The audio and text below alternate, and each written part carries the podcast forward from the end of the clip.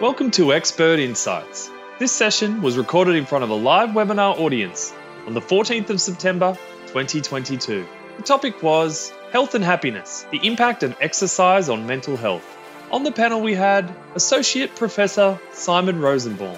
Simon is a Scientia Associate Professor at UNSW Sydney and the President of the Australasian Society for Traumatic Stress Studies. Dr. Alexander Svensson, clinical psychologist at the Black Dog Institute, and Caroline Bellinger, our lived experience representative. Chairing the session is Dr. Carol Newell. So, welcome everyone to Health and Happiness, the impact of exercise on mental health. Um, I want to give my acknowledgement of country. Um, I acknowledge the traditional custodians of this land um, and pay my respects to elders, both past, present, and emerging. And I want to welcome um, any Aboriginal or Torres Strait Islander people who may be um, in our audience today. So, welcome everyone. So, welcome to our wonderful panel members tonight. Um, we're so lucky to have them. Um, they're giving up an evening for us. We've got uh, Simon Rosenbaum, Alex Svensson, and Caroline Bellinger. Bell- Bellinger. I hope I pronounced it properly. Um, and I am uh, Carol Newell. I'm going to be your moderator tonight. I'm a clinical psychologist and also a facilitator for the Black Dog Institute. And we might start off with um, Caroline. Okay, awesome. Thanks, Carol. Uh, so essentially, my I have a lived experience of um, mental health, depression, bipolar, um, and twenty about twenty years of addiction that went with that. Uh, I've been sober thirteen years, and since then, I went back and did my Bachelor of Social Science in honours. I then became a personal trainer and opened up a small gym, and that was because of the benefits. Um, exercise had on my own health and sobriety. And since then, I've gone on to do um, performance coaching, life coaching in NLP.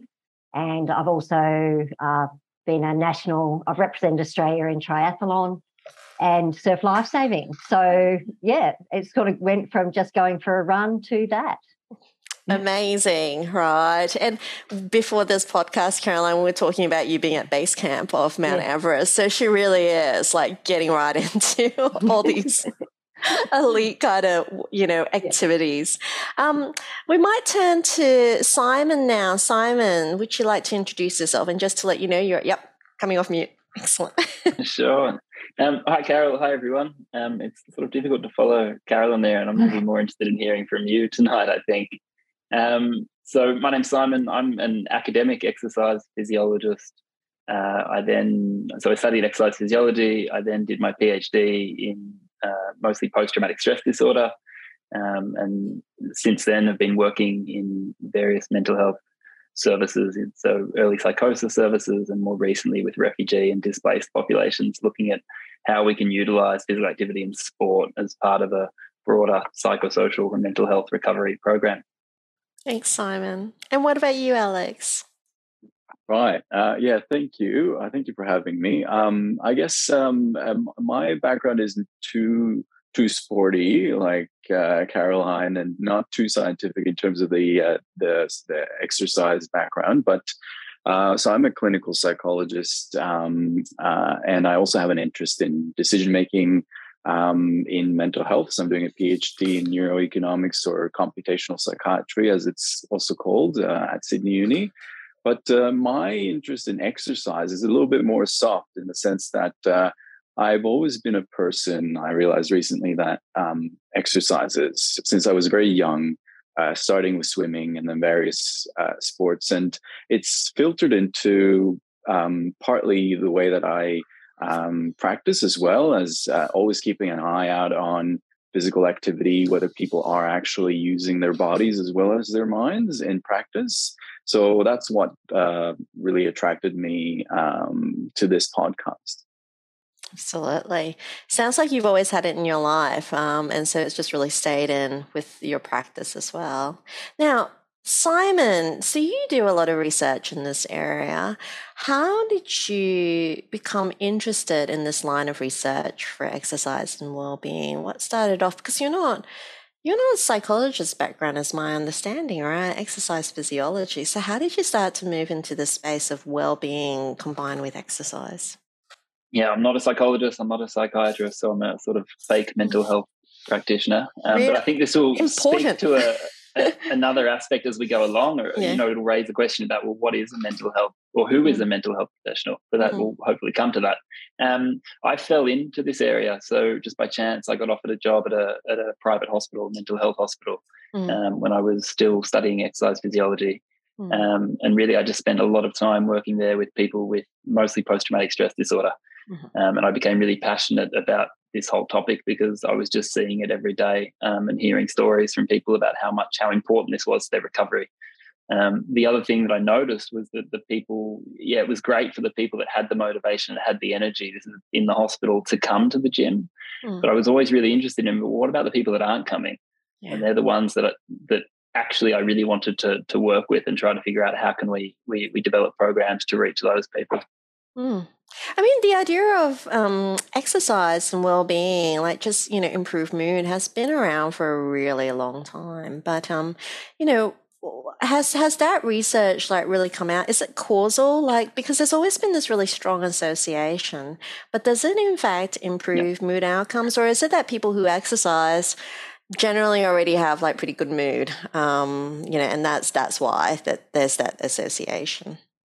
Yeah, so we, we do have causal evidence. I mean, we've got evidence now from Mendelian randomization studies that I'm not a geneticist, and there'll be people on this that will understand that far better than I do. But there, mm. there is, you know, we have this huge body of evidence now mm. looking at the link between physical activity and, and mental health, whether that's mm. depression, anxiety, PTSD, schizophrenia.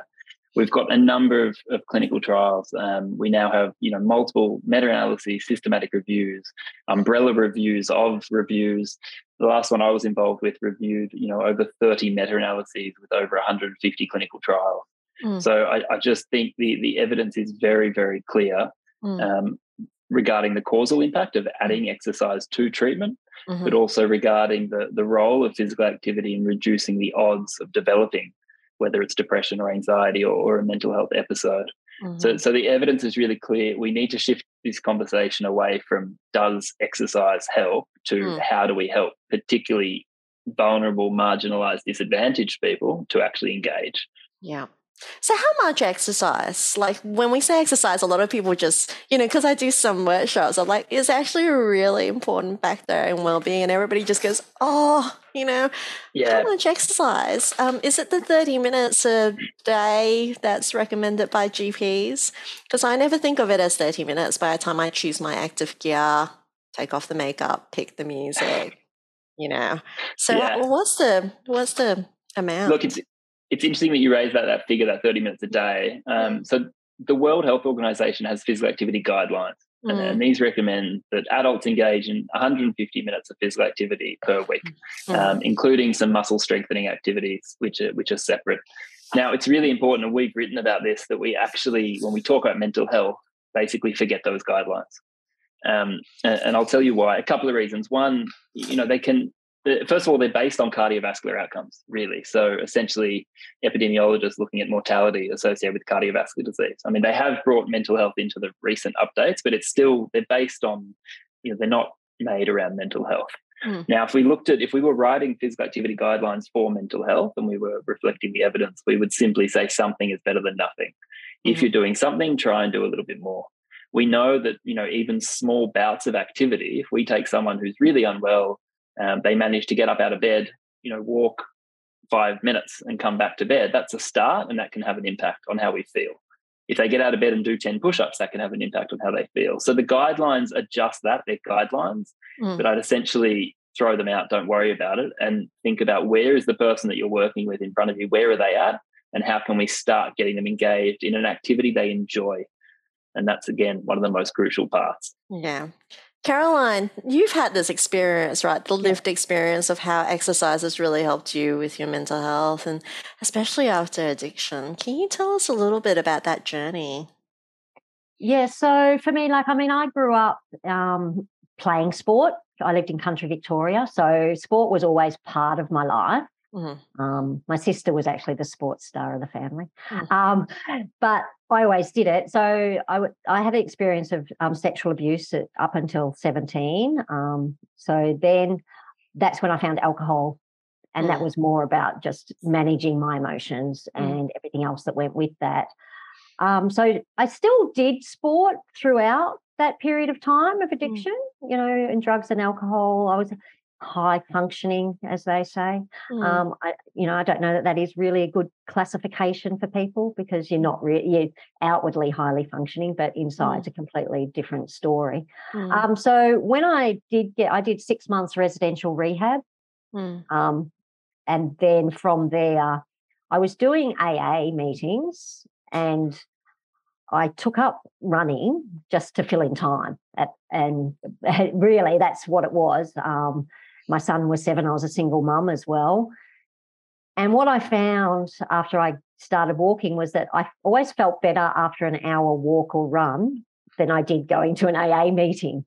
Ah. So I started going, hmm, would I go spend an hour here? You know, and as I got busy, as I was getting sober, I got busier with work and study. So my time became limited. Mm. So I started going, well, I, I feel better Yeah. doing exercise than I do going to AA, which for me, I found a bit depressing, to be honest.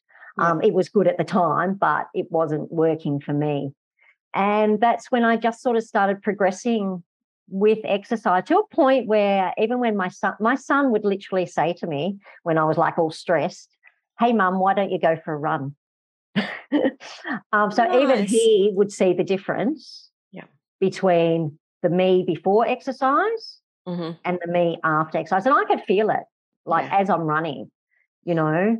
Um, and I know since then, like with, you know, I've, I've pushed it further with triathlons and I had incredible anxiety, Mhm. like to the point I would be in tears three minutes before a race, Yeah. hysterical. Yeah. Um, but would push through that and then always finish going, oh my God, that was the best thing since sliced bread. Yeah.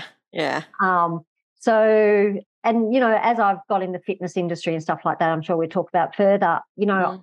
it's it's a theme that I hear time and time again with people who exercise. Um, Mm. That just that small amount of movement Mm. changes their state. Yeah. That's so Um, consistent with what Simon's also recommending. Yeah, everything well? Simon said there, absolutely. Yeah. And it, and like I said, just you know, I'll tell some clients, I said, just go for a walk around the block, walk out to your letterbox. That can be enough to just shift that little state that you're in. yeah. Um, so And Caroline, you know what's really crucial here that you talked about was that you actually, when you started running, um, you know, when you were going it. through, yeah, um, you noticed you you noticed like your mood like shifting at the end of it. You start to like, Yeah. and and that sounds like it's critical, Alex. You know, we were talking like, uh, you know, maybe we're gonna shift gear now and talk about as a psychologist, how do we? What are some of the things we need to put in place in terms of encouraging people to exercise, right? I- i- Is it that we actually have to get them to track their mood before and after as well? Well, I think uh, I think there's many different ways towards increasing exercise for Mm. people, and I, I think uh, yes, like you said there, um, trying to help the person actually create a concept of exercise where they think of it as something that improves their mood or something that contributes something to their life Mhm. um, can be the first step. And that might be being very explicit and saying, well, think about how you felt before and think about how you felt after exercising, even a simple activity, and uh, come back with that data. And we can talk about it in session. But it Mm. can also be trying to um, go a little bit less structured by having them try and recall what they felt after exercising or what they liked about exercising in the past. So it's really trying to create that association in people's minds. Yeah. yeah. But um, yeah, it, uh, I, I- guess uh, otherwise there's there's several other things that need to be addressed before someone can start exercising uh, as well. I don't know if you want me to go into those Yeah. now, but Please do. yeah, okay, right. I'll keep talking. Please interrupt people. Um, so I think another thing that's really helpful is to keep an open mind as to what constitutes exercise. And I think this goes directly to what Simon was saying earlier about um, not having too strict an idea of what you should and shouldn't be doing. Just start off with anything, whether it's a walk or a bike ride.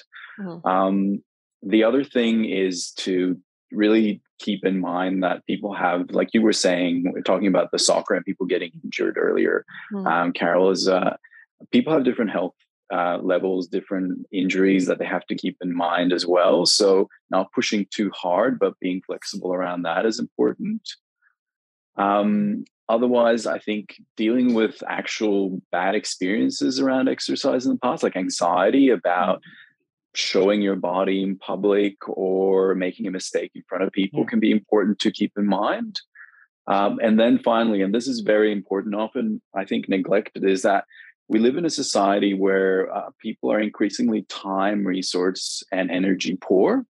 And saying to someone, just go out and exercise or go out and do this doesn't really factor in all the other demands that people have in their lives that they have to then shift or rearrange to be able to do so and that's that's both a, a, issue within the within the therapy session but it's also kind of a bit of a societal issue i think Mm, absolutely. Yeah. Well, you're going to. I'll just me? touch on that though, because yeah. like I do, I also do business coaching for a global mm-hmm. company, mm. and it's very holistic model. And you know, I've got like like highly stressed entrepreneurs and business owners. Mm. But I, when I'm coaching them, I am like 100% passionate that they make that wellness side of their business and their mm. personal life an absolute priority. And mm. through COVID, coaching them, do you know what? That was crucial to the ones who got through COVID, even if their businesses were falling apart a bit, mm. having that wellness mm. and that exercise component really helped them stay in business. That's terrific. As well, yeah. Now we've got a question here um, from Fran, which is just wondering what you think of over exercising and the high pressure that some um, for some young people in sports. Thank you. So I was wondering if anybody wants to have a go at taking that question.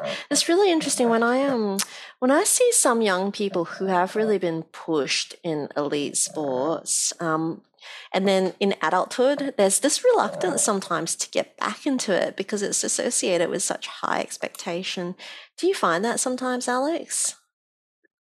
Uh, I I would say I haven't really seen too many people that have that very uh, you know clear cut uh, uh, high elite sports background. But I I would I would say that the, the first thing that comes to mind is burnout and mm. maybe having had that experience of being burnt out within a sport when you're young or in your teens all the sacrifices that go into that mm. uh, again the association that that would then create which you might go back to when you see a therapist and they say, well, what, what about you try something you did when you were younger?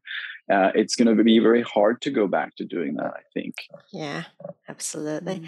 Um, Simon, are there some uh, some people who have an advantage in implementing exercise? Have you found that in any of your research? Were there certain groups that just are just more open, and then maybe some groups that are less open to exercise?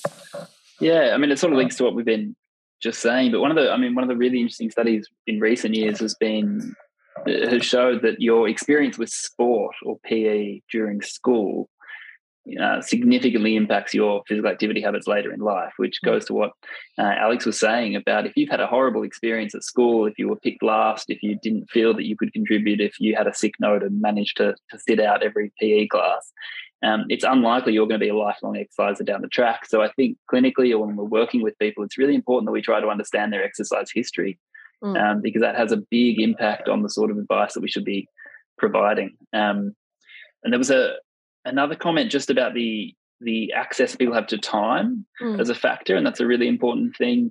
Another aspect is poverty and the resources that people have available. Um, you know, leisure time physical activity, which we know is the, the one that's associated with mental health benefits, it's a privilege. It's a class privilege. Mm-hmm. Um, you've got to be, you know, have the social capital, the financial resources, the childcare, live in a safe environment where you can walk outside, have access to walking shoes.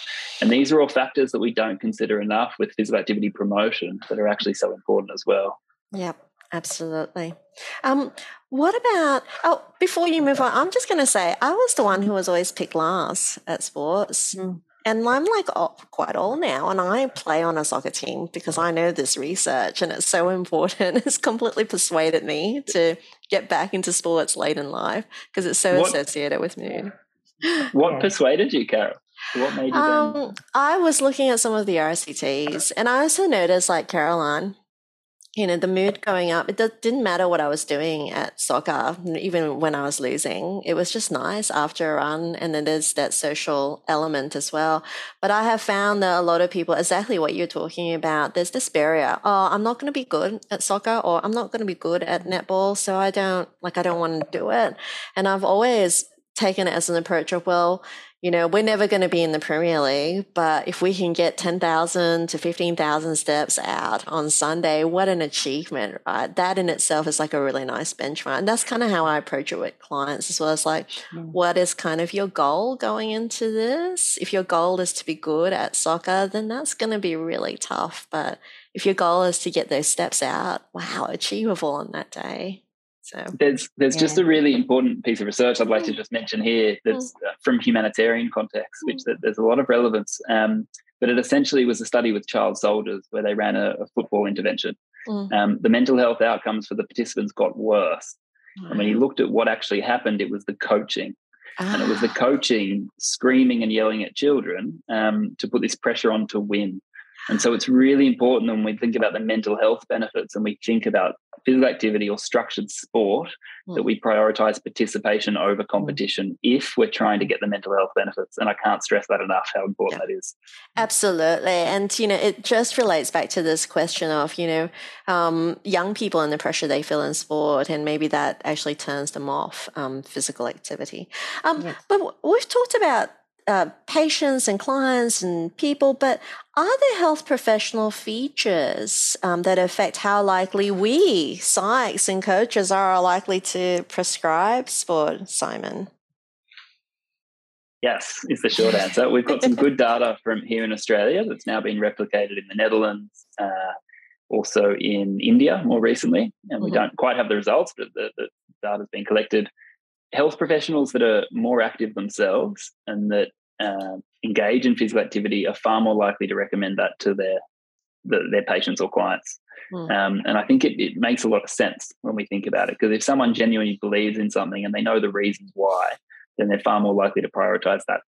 Um, we did a project here at Southeast Sydney Local Health District with 200 mental health professionals where we provided a four week intervention um, where we actually focused on their lifestyle, their physical activity, their nutrition, sleep, those sorts of factors. Mm. What we found afterwards was that it significantly improved their, their knowledge of those interventions, but also their confidence and their attitudes around how they can work with these interventions. Um, I think it's really important that we don't just assume that mental health professionals have the, the skills, knowledge, or confidence to be actually delivering these interventions. In the same way, we shouldn't expect the physical health workforce, physical therapists, exercise physiologists, dietitians to have the knowledge working in mental health. It's actually very clear that we need that integration and training at the university level. Um, mm. so yes, health professionals need to be active. Start with yourselves before we before we recommend to patients. I was just suggesting to um, uh, academic um, at one of the universities that we need to have like a football team for as part of the unit um, requirement, along with all the Vivas and all the hoops we have to jump, is that we have to be part of a team sport. Alex, can I? Yeah, I just add uh, just an anecdotal uh, uh, evidence to to what you just said, Simon. I think you're right that um, I mean personally as a clinician, I, I have always been active uh, um, and I think that's obviously shaped my interest in including that in therapy. But uh, I would also say that uh, you're right in the science bit as well. I, I think um, over the last six and a half years of practicing, uh, it's it's become more clear in my mind as something I want to incorporate in therapy, and that's because of some experiences where I've, for example, uh, sat in on a lecture. There was one given by a, a professor uh, of medicine, and one of the things that stuck with me was that she she said that if there was one pill we could prescribe, it would be it would be exercise. Like if that was pill yeah. format and we could just give that to people, that would be just the panacea, basically. And after hearing that, and then going off and actually just double checking by reading some research and seeing that uh, for example, where I was working at the time in the older person's mental health field, that that does have big impacts on mental health and depression. Um, I, I, was much more motivated to use it uh, because I could see that it was evidence based. And then finally, I would add that just tracking clients with, for example, DASS scores and seeing what happens before and after they start exercising itself has just been my own pre and post motivation to incorporate it. So, Alex, you know, I also often try to incorporate exercise as well when I'm working with clients, but sometimes I get really stuck. What are some of your kind of strategies for getting clients to even start thinking about incorporating some exercise as one of the first line um, for intervention? I, I think uh, the, the most important thing is to personalize it, both what you suggest potentially or what you developed uh, as an initial exercise uh, idea, but even the way that you presented, I think would be uh, personalized to the person. Some people, you might have one session where you have uh, focus on behavioral activation and you go through, you make a plan, it's good, then let's go and execute. And hopefully they do. Whereas other times, maybe you have to actually raise it a few times, let it trickle into people's minds that maybe this is something that could help. Um, and in in in terms of the specific activity, uh, I think it, it, should just be as open as possible. For some, it would be walking around the block, or even just walking to the front step and sitting there and enjoying a nice day. Whereas for others, it'd be um, rediscovering some childhood activity that they used to play, but maybe doing it now in like a social context, uh, like yourself. Um, another thing is what um, Simon said earlier about less is more. Less is definitely more. Uh, lower your expectations. I know this sounds a bit uh, defeatist, but the important thing about that is that you want to think, or you want them to think, what is the level at which I can do this now? That means that I will also do it next the next day and the next day after that. So it becomes a habit as opposed to one week of burning yourself out doing something intense. Yeah. What about you, Caroline? What are yeah. some of your tips? Because you also work in this space in terms of motivating people to to get into exercise. Um, so for me, like when I got into like opened my gym, got my PT, I went in with rose-colored glasses about the fitness industry. And I to say I was bitterly disappointed would be an absolute understatement. Mm-hmm. And and what I found was an industry that's actually full of mental illness there's body image, there's judgment, there's again, as we've talked about, you know, what's the outcome for people? Because everyone's prescribed these intense programs and diets, and all they need is a little bit of movement. Mm. So, you know, and I work mostly with middle aged women who have just been so put off by the industry. They've had PTs who want them to vomit. But, you know, the usual, oh, you haven't worked hard enough unless you've thrown up. Um, really? Um, you know, and yell at them that and I yeah, like it took me a while to like take a step back and go, oh my God, what is all this? You mm-hmm. know? So I guess what I've developed through my gym and with the, with my women is a they actually came for the social side. Mm.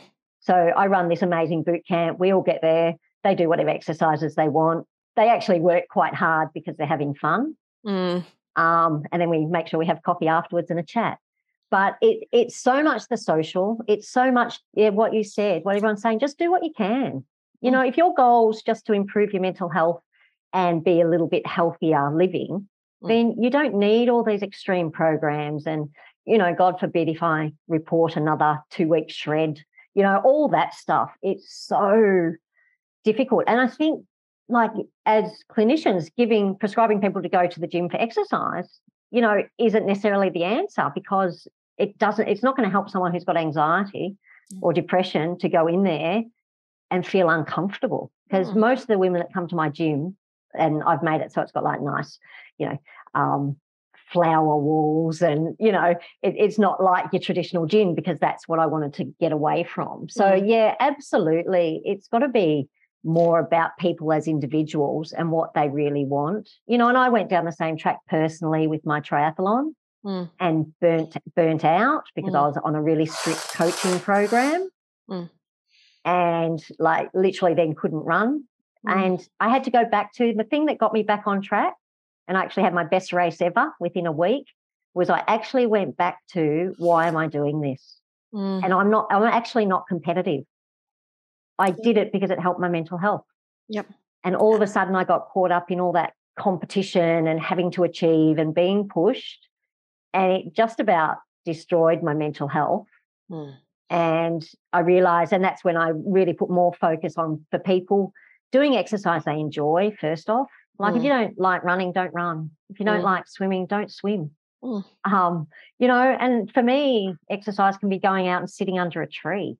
Mm. If that's what works for you, that's movement enough for you. So yeah, Mm. definitely what Alex was saying about being individualized with the Mm. programs and not thinking that the uh, and I you shouldn't say it, but not thinking that the fitness industry is actually going to help a lot of the times. It is getting better and a lot more gyms are being a lot more holistic. Mm.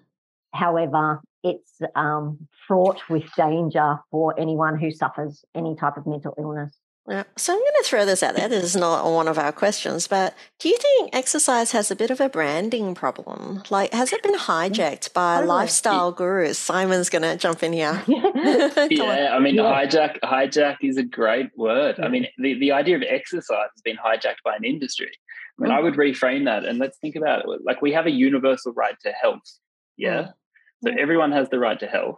The evidence and science is very clear that movement and not exercise, movement is Mm. critical for mental and physical health. Mm. So if we then think of it in those lens, then how do we actually support people to engage and participate? Gyms, you can often Mm. say commercial gyms is, is can be toxic environments. And Caroline, you, like what you're talking about is amazing. But I would frame what you're saying through two words: one, cultural safety, and Mm. two, psychological safety. Yep. And gyms, typically at the moment, so commercial gyms do not provide culturally or um, psychologically safe environments for people that may be experiencing challenges with their mental health. Mm. So, you know, the focus on aesthetics is really challenging. Yep. Um, we've got good data. The, the number one reason people want to start exercising is they want to lose weight, and that includes people with mental illness, including schizophrenia. We've got good data on this.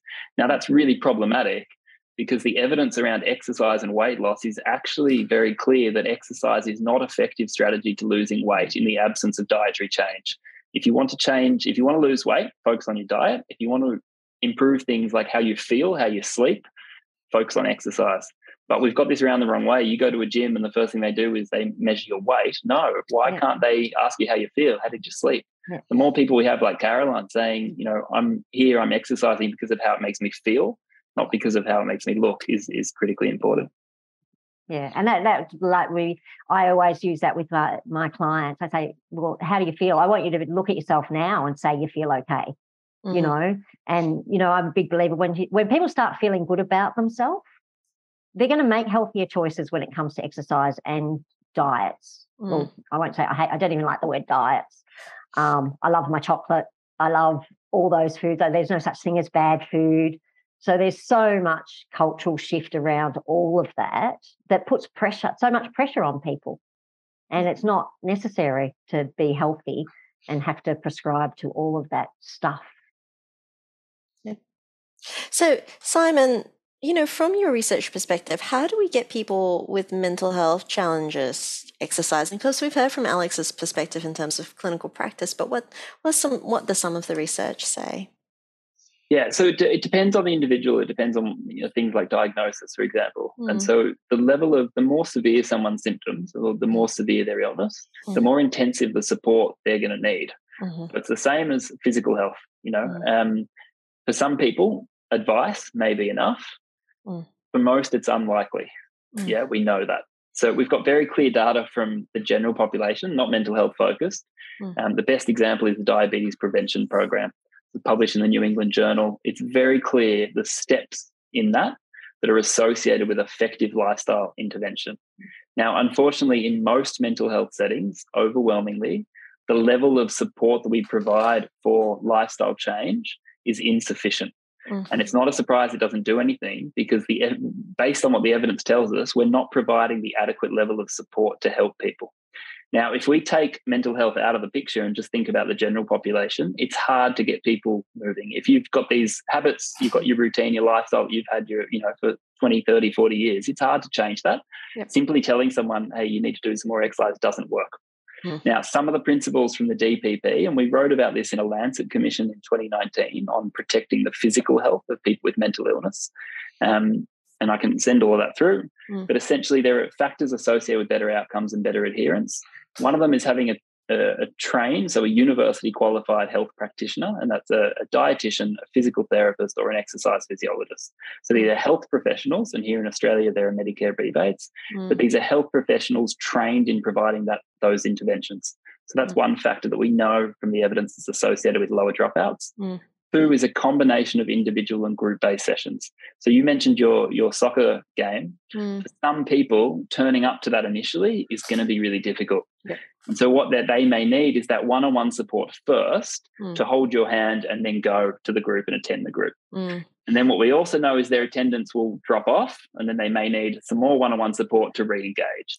So we mm. need that combination of both. Just having one, we miss out on that social interaction that, mm. as you spoke about, is so important. Mm-hmm. Um, so they're some of the, the key factors. We, we have a real missed opportunity here in Australia at the moment. We have one of the best referral pathways in the world to access um, practitioners, so health professionals covered under Medicare to, to help provide this support. Referral rates are about 2% coming out of general practice. So there's a scheme there that is just entirely underutilized, but it's available. And we need that integration between uh, mental health professionals and the physical health professionals working together. We know that co-location of services, particularly in inpatient and community mental health services, also makes a big difference.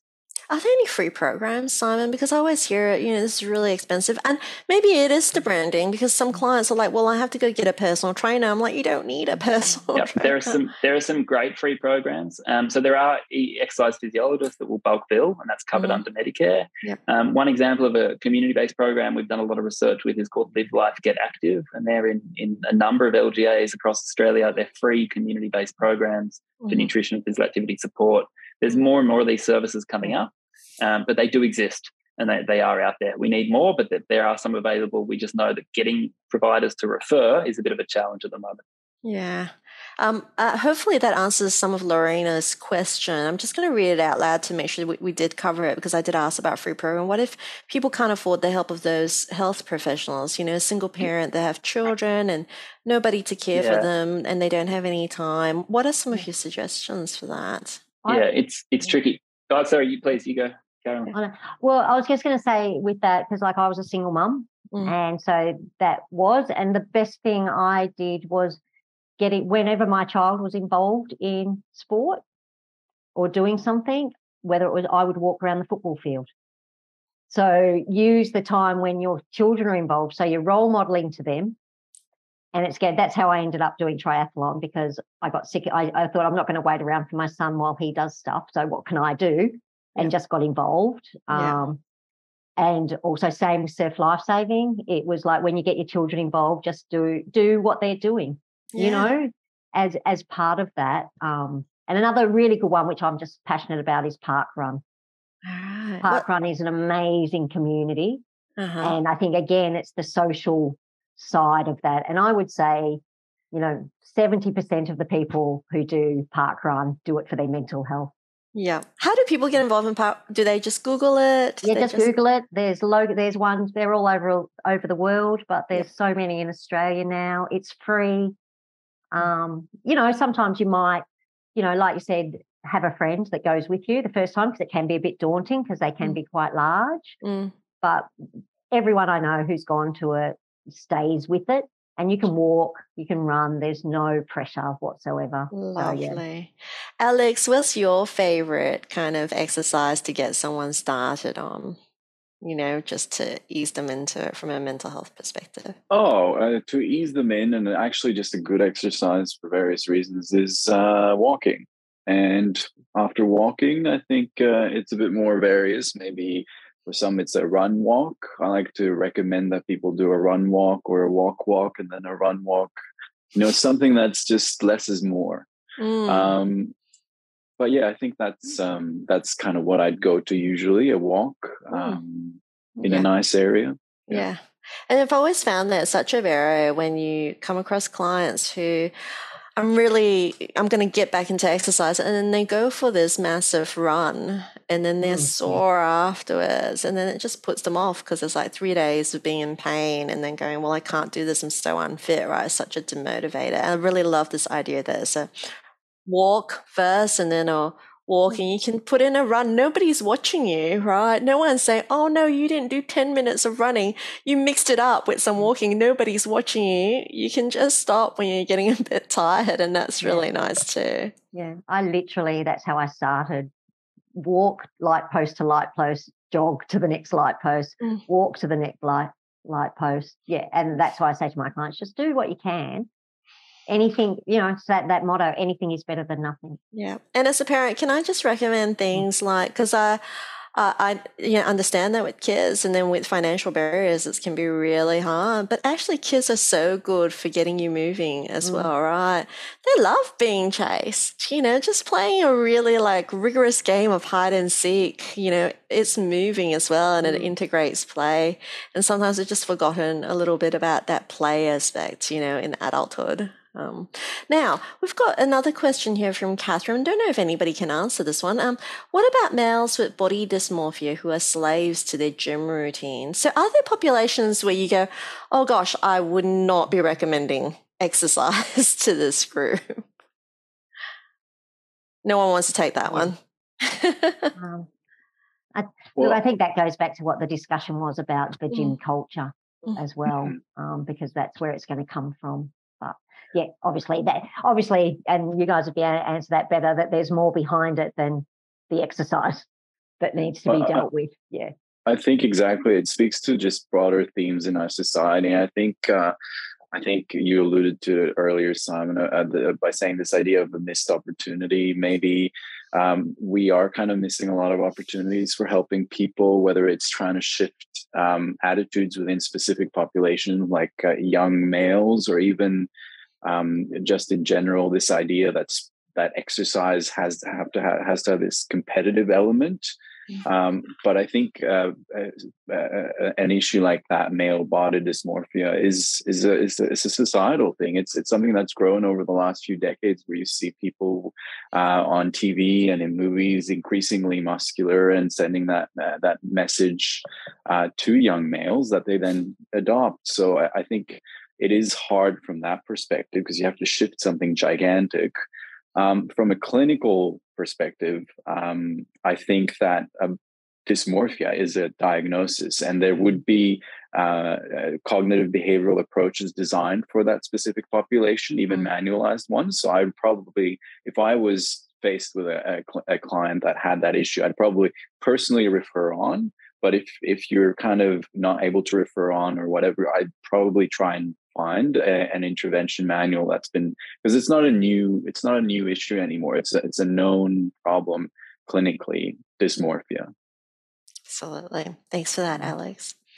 Um, I like this question actually. Um, where would you recommend someone in the general population start if they are challenged with obesity? And absolutely right. Um, this idea of I think people watching us and how we look in our body and getting exercise um, is a real barrier. Simon, what do you think? What what would you? Yeah, recommend? I mean, I would start by not focusing on the obesity. So, um, obviously, we've, we've got to find a program that is comfortable and supports that person and is safe, and that's the most important thing. Um, obesity is associated with a range of, of challenges regarding exercise, so safety is a key thing. Um, but not focusing on the obesity in terms of or weight loss as the outcome associated with the exercise is mm. the, the thing that I'd be doing. You know, when I was working clinically, we actually I, I didn't measure weight. It just wasn't an outcome that I was interested in. Um, associated with the exercise. The dietitian we worked with, they measured weight. The endocrinologist was interested in the weight. That's great, but from the exercise perspective, I wasn't.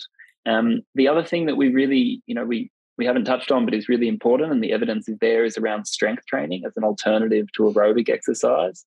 Um, we have less data, but it's as strong as aerobic exercise. But the only reason it's not, we don't have as much evidence is based on how difficult it is running interventions with strength training. You need equipment, you need trained professionals, whereas you just need walking and you can look at a walking intervention. Um, but strength training is a really underutilized strategy. Hmm. Um, it's it's also in terms of obesity and diabetes treatment. We know that insulin resistant strength training is one of the best things we can do. Um, so there's a double whammy there. But but you know, for a lot of um, people that have never had experience with muscle building exercises or resistance exercises, we're not talking about lifting heavy weights in a gym. We're using your body weight or using elastic bands traditionally used for rehabilitation. There's some really great programs. Um, but again, you know, I, I really just stress the idea that there are referral pathways to qualified practitioners that can that can provide support. We can't expect that everyone can can do these things on our own. Absolutely. And so. totally agree. That's my passion, um, strength training. And you know, from from women who have been brought up that they're only allowed to do cardio or they'll end up like big muscly men. That again, it's another cultural change, but the benefits uh, you know, for weight loss is massive. Bone density, metabolism is all of that from, from a mental health perspective, we're also yeah. doing a lot of work now looking at women who have experienced sexual violence um, and looking at the impact of, of trauma and, and, resistance training. And that was my original PTS, my original PhD work. We looked at, mm. at strength training. So there's some good evidence there. And also as an engagement strategy, if you've got yeah. people that are, are not wanting to exercise or they've got negative views of exercise or heart rate response to exercise, because that's something to consider, particularly with anxiety Mm. Strength training doesn't have the same impact on heart rate. You don't get the same response. So you don't, it's not the same trigger for people. Um, so there's lots of reasons why it can be useful. Yeah. I know even like from the women that do that have started strength training and they may never have done that before. Do you know, there's a lot of that they feel empowered by strength training. So that that has that mental connection with it on how that and how emotional connection of just feeling stronger. Ah, Mm. It's a lovely way to put it, Caroline. Um, we've got a question from A. Bowen here. Can we run through some of the referral pathways to exercise physiologists? Um, it sounds like it is Medicare covered. Is that right, Simon? Sure. Yeah, through general practice. So it's under the, it used to be the enhanced primary care plan. I'm not sure mm. what it, complex chronic disease management plan now. Sorry, it's been a while since I've been involved. Yeah, in I think so you're correct right. me if I'm wrong. Yeah. Um, but gee, through through Medicare, there's up to five sessions in a calendar year for someone with a, a chronic disease. Now that can include obesity, for example, mm. is considered. Um, mm. now there has been people confused about this in the past, but mental, you know, I've, I've heard practitioners say, no, I can't refer to a dietitian or an EP for a primary mental health condition. And that's just not true because mental health is a condition. It is a chronic condition. So you absolutely can write a care plan for a dietitian an exercise physiologist for mm. a primary issue of mental health, and the evidence is there for both dietetics and and exercise. They often go hand in hand. So there's five sessions in a calendar year. Um, yeah. That is fantastic to know. Um, and hopefully, all the practitioners listening today are going to start investigating for some of the clients. I know you, you guys are out there already thinking about a few clients that you could possibly put onto this referral pathway. So, what is one? So, let's do a little bit of a whip around as we head towards the end of um, our our uh, podcast tonight. What's one takeaway tip? Because most of our audience tonight they're cl- clinicians, you know, hoping to integrate more exercise into their interventions for patients and clients. What would be one takeaway from tonight's podcast um, that you might, you know, try try to um, integrate? Um, Alex, what do you think? What's the one one takeaway message you'd give to clinicians tonight? Oh, uh, so uh, I guess uh, again, sorry, it's my own personal experience. I think that um, uh, if if you want to start uh, integrating exercise more in your intervention, maybe the first place is to start thinking about why exercise is important to you, what you value about exercise, what you like and what you don't like. And that can then motivate a sentiment that you might carry on into your private practice that is a bit more exercise uh, encouraging.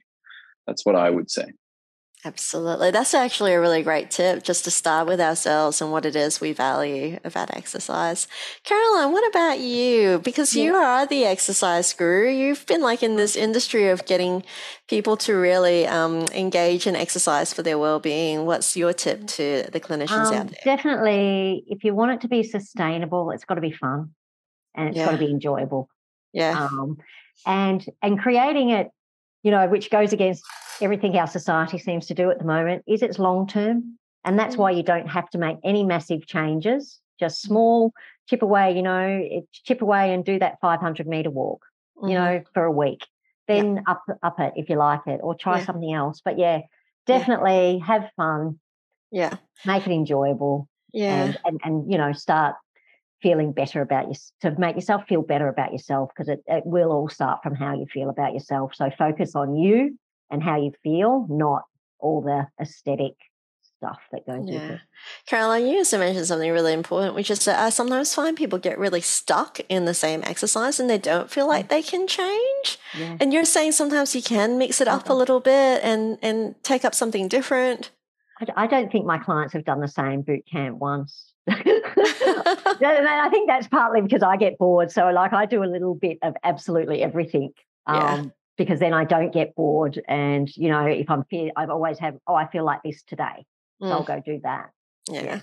I've I've late in life started watching netball because one of my children plays and turned to the mom recently because they were in the grand final. So exciting! They won by a point.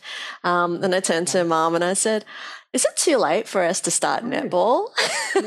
I, I started triathlon at forty seven. Ah, there you go. Very inspirational, right? So yeah, maybe I will. Maybe next time you see me, I'll be in like a netball dress for the podcast. Simon, what about you? What's a, some takeaway for clinicians mm. looking to maybe clinicians who's never really thought much about you know mm. exercise, mm. and now how do I start to integrate it into my practice? I've got two, but firstly, I mean, Caroline, I just love the sound of your gym. I want to come and check it out. So that's a, topic after this. Um, yeah. I'd love to come and come and see it. My my takeaway one, I mean, you mentioned enjoyment, which is so important, but mine is probably about referral pathways and having those connections because it's you know the, the psychologist can do the you know some amazing work actually getting someone to the point when they're they're ready to do something. So having a network of professionals around you that you can then refer that person to it just means that there's there's ongoing support and i think we know how important that is. So that's probably the takeaway that i would have you know look at who the local mm. professionals are in your area that you can refer to and have a, a trusting relationship with them. You know one thing that you could do offer to do training you know for them and their staff and likewise they can run some training for you around physical activity and sport and we're doing a lot of that um, you know in different levels at the moment. The the other thing that i would just say this is a bit radical and it's not appropriate to everyone um, but based on some work that's happening at the moment, does talking therapy always have to be sedentary?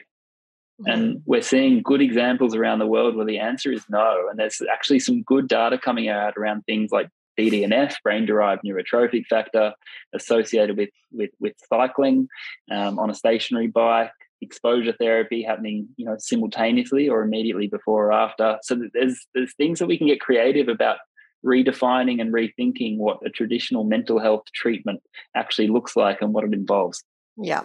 Do you know one of my favorite things during lockdown, Simon, was that because I couldn't see my clients face to face and on telehealth, I used to um, put them on Zoom and then I put them in my back pocket with my earphone and I made them go for a walk. And it was just lovely, like somewhere mm. quiet. But, you know, this is a reminder you have to maintain confidentiality.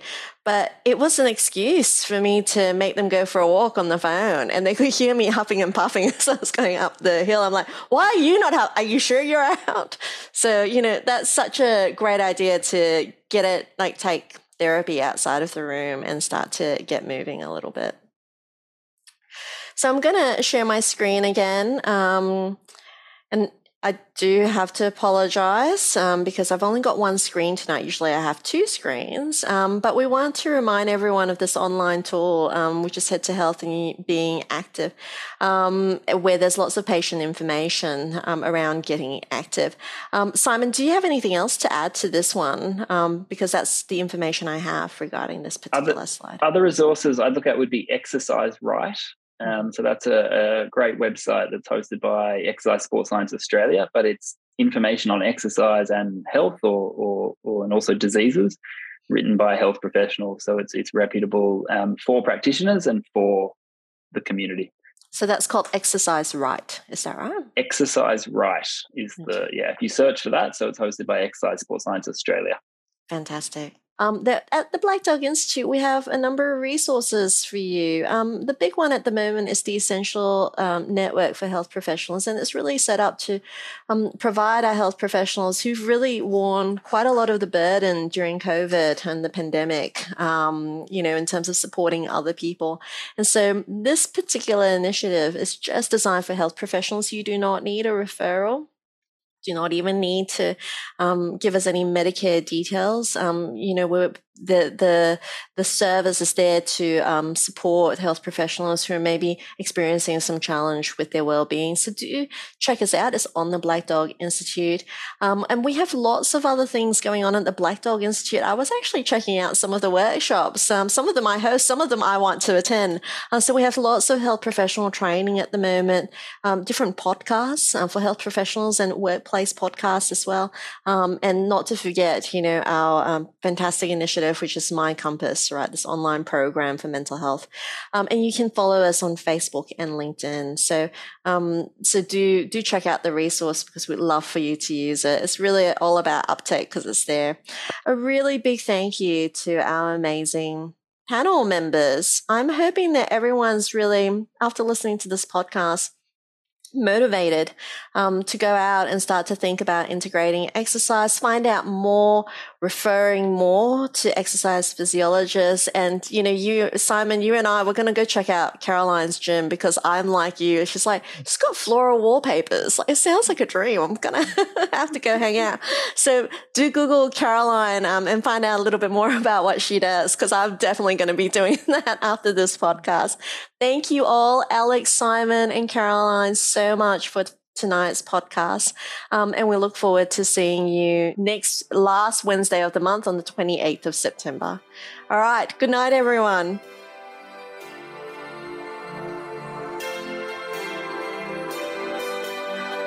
Thank you for listening. If you'd like to hear more of our podcasts, subscribe to and review Black Dog Institute on iTunes or your preferred podcasting platform.